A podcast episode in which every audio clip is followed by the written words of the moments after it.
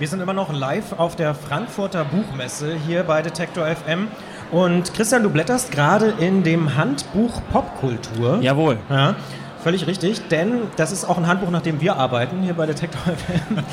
Markus S. Kleiner ist zu uns gekommen. Er ist einer von zwei Herausgebern dieses Handbuchs Popkultur. Und dazu muss man vielleicht sagen, das ist wirklich wertvoll, was du da in der Hand hältst. 70 Euro kostet das hat 380 Seiten und ist im Wissenschaftsverlag Springer erschienen. Du hast ja gerade deinen Abschluss, du bist im Prinzip gerade dabei, deinen Abschluss zu machen, kann man das so sagen? Ja, ja. da reden wir wann anders nochmal drüber. Das ist ein anderes Thema. Aber wir freuen uns sehr, dass Markus S. Kleiner hier ist, um mit uns über das Buch Popkultur zu sprechen. Ich würde sagen erstmal an dieser Stelle schönen guten Tag. Ja, hallo, vielen Dank für die Einladung. Popkultur ist ja jetzt nicht gerade so ein einfaches Thema und ist vielleicht auch schwer zu definieren, oder? Also wo ist da die Grenze, wo fängt Popkultur eigentlich an? Was ist Popkultur eigentlich? Das ist genau die Aufgabe des Handbuchs gewesen, zu sagen, wo kommen wir hin? Und für uns beginnt moderne Popkultur 1951 mit dem Entstehen vom Rockabilly als erster moderner Popmusik. Und das Spannende bei Rockabilly war, dass es das Schwarzwerden weißer Musik eingeläutet hat. In der Verbindung zwischen weißem Country, schwarzem Rhythm und Blues, also zwei Kulturen zusammengebracht hat, die nicht zusammen sein durften in Amerika. Total Rassentrennung, Rassendiskriminierung, die Radiostationen haben keine schwarze Musik gespielt. Und hier setzt man an und sagt, okay, wir wollen Kulturtraditionen zusammenbringen. Wir wollen Kultur hybridisieren. Das Spannende dabei war, dass das alleine nicht funktioniert hat. Man brauchte ein drittes. Und das war die Stimme als Instrument.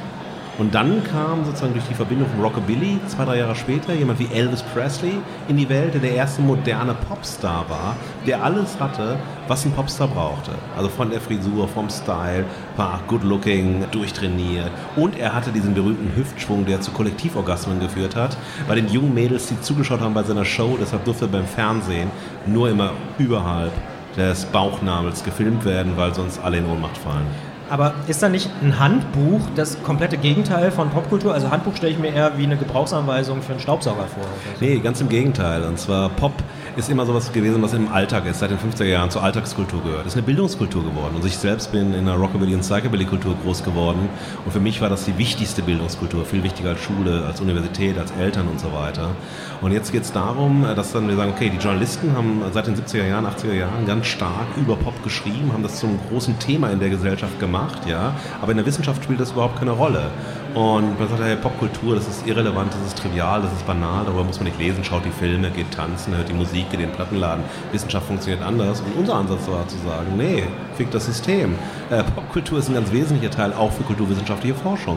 Und deshalb haben wir das Handbuch gemacht mit allen wichtigen Erscheinungsformen der Popkultur, von den 50ern bis zur Gegenwart wie hat sich die Popkultur so verändert in den letzten Jahren? Also, weil es kommt doch von Populärkultur einfach und heißt, dass viele Leute das kennen. Oder warum ist genau der Anfang da in dieser Rockabilly-Zeit? Einfach weil es ein Hybrid war? Nee, weil es zum ersten Mal äh, die Jugend sich über ein kulturelles System, über die Musik zusammengeschlossen ah. hat und die Jugendkultur Anfang der 50er Jahre entstanden ist. Dass man gesagt hat, wir grenzen uns durch Musik, durch Style, durch Filme, durch eigene Sprache von unseren Eltern ab und von der Elterngeneration, von der Lehrergeneration ab und machen etwas, was nur wir machen und verstehen, was nur zu uns passt. Und so verändern wir selbstbestimmt unsere Gesellschaft und uns selbst, ohne uns das vorgeben zu lassen. Und das gab es beim Jazz nicht und in anderen Kulturen, auch Musikkulturen, vor den 50er Jahren in dieser Form nicht. Jetzt reden wir über Popkultur und haben auch schon verortet, wo das so ein bisschen herkommt. Aber du hast doch schon angesprochen, es gibt auch so eine journalistische, essayistische Tradition, sich damit zu beschäftigen. Dietrich Dietrichsen zum Beispiel beschäftigt sich mit Popkultur. Was steckt da dahinter? Ist das auch so ein bisschen so der Versuch der Aufwertung dieser Alltagskultur oder was ist das Motiv? Ja, das waren erst die Journalisten, die versuchen mussten, Pop außerhalb des Pop-Journalismus zum legitimen Gegenstand zu machen. Da musste man immer Pop zur Kunst erklären. Das war das Specs-Universum, das war das späte Sounds-Universum. Und Dietrichsen ist halt der Schutzheiliger dieser Tradition. Das hat es aber auch ganz schwierig gemacht, weil dann immer, okay, die Journalisten haben ja schon Pop-Theorie gemacht, haben ja schon mhm. Pop-Forschung gemacht und dafür brauchen wir das alles gar nicht mehr. Aber das war dann eher immer der Versuch, wir stellen Pop gegen Klassik, gegen Jazz und das ist genauso viel wert. Das ist auch Kunst. Und das hat die Perspektive verschoben, weil diese Grabenkämpfe zwischen, ah, das ist hochwertig, das ist minderwertig, also E und U, das ist alles völliger Unsinn, wenn man sich Popkultur ansieht und wie Popkultur funktioniert. Das hat die Perspektive falsch gelegt. Und deshalb wollten wir anders ansetzen. Wir arbeiten mit vielen Journalisten zusammen, aber gerade Dietrich Dietrichsen spielt in unserem Handbuch zwar als Referenz eine Rolle, aber nicht als Autor, weil wir seine Betrachtung von Popkultur und Popmusik zwar für wichtig für die Entwicklung in Deutschland gehalten haben, aber nicht mehr um Popkultur oder Popmusik wissenschaftlich zu kontextualisieren. Also wenn ihr diese Unterscheidung dann zwischen E und U-Musik so nicht treffen wollt, welche Linien habt ihr gefunden, als ihr euch dann näher mit dem Thema beschäftigt habt, auch über die Jahre? Mhm. Wir haben versucht, Kategorien zu bilden, die halt in dem Zusammenhang so etwas ergeben, was wir Popkultur nennen. Das ist das Moment der Oberflächlichkeit, Funktionalität, Konsumismus, Künstlichkeit und Stilverbund. Das sind unsere Kategorien. Wenn diese fünf Phänomene bei einer Musik, bei einem Film, bei einem Style zutreffen, spricht man vom popkulturellen Phänomen. Wir haben das nicht so sehr historisch periodisieren wollen, also wir sind angesetzt in den 50er Jahren zwar, aber wir guckten, was zeichnet eigentlich Popphänomene aus, was unterscheidet sich von der Populärkultur, die immer auf die große Masse zielt. Pop muss zum Beispiel nicht populär sein. Subkulturen, DIY-Kulturen leben davon, dass sie halt klein sind, nischig sind. Fanzines. Fanzines, genau. Nur ein paar Leute das kennen und so weiter. Wir haben versucht, anhand von Merkmalen, ästhetischen Merkmalen und alltagsweltlichen Merkmalen Pop zu definieren. Und warum macht ihr das jetzt? Also warum braucht man heute so eine Bilanz der Popkultur, eine wissenschaftliche? Also Thomas Hecken, genauso wie ich, haben die Popkulturforschung in Deutschland seit Anfang der 2000 Jahre massiv mit vorangetrieben. Es war kein Thema in der Wissenschaft, es war keine Karrierestrategie, es war genau das Gegenteil. Man hat es rausgehalten. Wir haben uns auch gewundert, Mensch, als wir 2015 angefangen haben, über ein Handbuch nachzudenken, warum gibt es das noch nicht? International noch nicht. Das ist das erste Handbuch Popkultur international. Mhm. Und uns war wichtig, dass man eine solide Basis schafft für die auch intellektuelle Auseinandersetzung mit Popkultur, dass man die Phänomene zusammenbringt, dass man es mal klar packt, was ist das, was ist Populärkultur, was ist der Unterschied zur Hochkultur, um eine Grundlage zu schaffen, um dann die Einzelforschung auf eine ganz andere solide Basis zu stellen. Es gibt ja popkulturelle Phänomene und ich habe das Gefühl, dass heutzutage aber Phänomene genommen werden, zum Beispiel die es in den 80ern gab, wie große Filme und sowas, und immer wieder neu verwurstet werden, immer wieder neu rausgebracht werden und die Kinder heutzutage mit so einem Abklatsch aufwachsen von dem Star Wars-Hype zum Beispiel, den ihre Eltern haben. Ist das ein neueres Phänomen, dass man das so stark wieder hochkocht, was es schon mal gab? Es gibt zwei Perspektiven dazu. Das eine ist, jeder, also ist deine Generation, ist mit den Filmen aufgewachsen, die du gesehen hast. Und wenn ein Thema schon mal bespielt worden ist, ja, dann ist es aber für dich neu. Wenn du den Film gerade in der Zeit siehst, wo du ihn siehst. Und nicht vor 20 Jahren, hat es sich noch nicht gegeben. Und das ist halt das Spannende dabei. Es muss nichts komplett neu sein oder komplett originell sein, sondern es kommt immer wieder darauf an, dass du eine Begegnung mit Film, mit Musik, mit Style hast, die für dich neu ist. Und dann fragst du dich auch, wo kommt das her? Was gibt es für Vorläufer? Was gibt es für Bezugspunkte? Und so funktioniert Pop, dass Pop immer über sich selbst hinaus verweist zu Referenzen, zu Zitaten, die Pop selber macht. Und dann wird es spannend. Je mehr diese Zitate, je mehr diese Referenzen, dieser Bezüge du herausfindest, desto mehr lernst du über Pop kennen und desto spannender wird dann auch ein aktuelles Phänomen. Also Blade Runner Film gerade aktuell. Mhm. Das ist ein tolles Beispiel, wenn noch niemand sich mit Blade Runner beschäftigt hat und dann einsteigt und sagt, okay, ich gucke mal den alten Film mir an und habe, ne, bin angemacht worden vom aktuellen Film. Das ist ein tolles Beispiel, wie so funktioniert und wie auch sozusagen diese Bezugsnamen spannend sind und man nicht mehr sagt, ah, das ist das Original und dann gibt es die Kopie, das ist eine ganz klassische hochkulturelle Unterscheidung. Popkultur ist immer bastardisierte, hybridisierte Kultur. Da sind immer tausend verschiedene Einflüsse, die nicht mehr zu einem Ursprung, zu etwas Originalen zurückgeführt werden müssen. Jetzt sind wir hier auf der Frankfurter Buchmesse im Bereich Arts Plus, wo es um Kreativwirtschaft, den größeren Bereich geht sozusagen. Da fallen mir so zwei Sachen ein.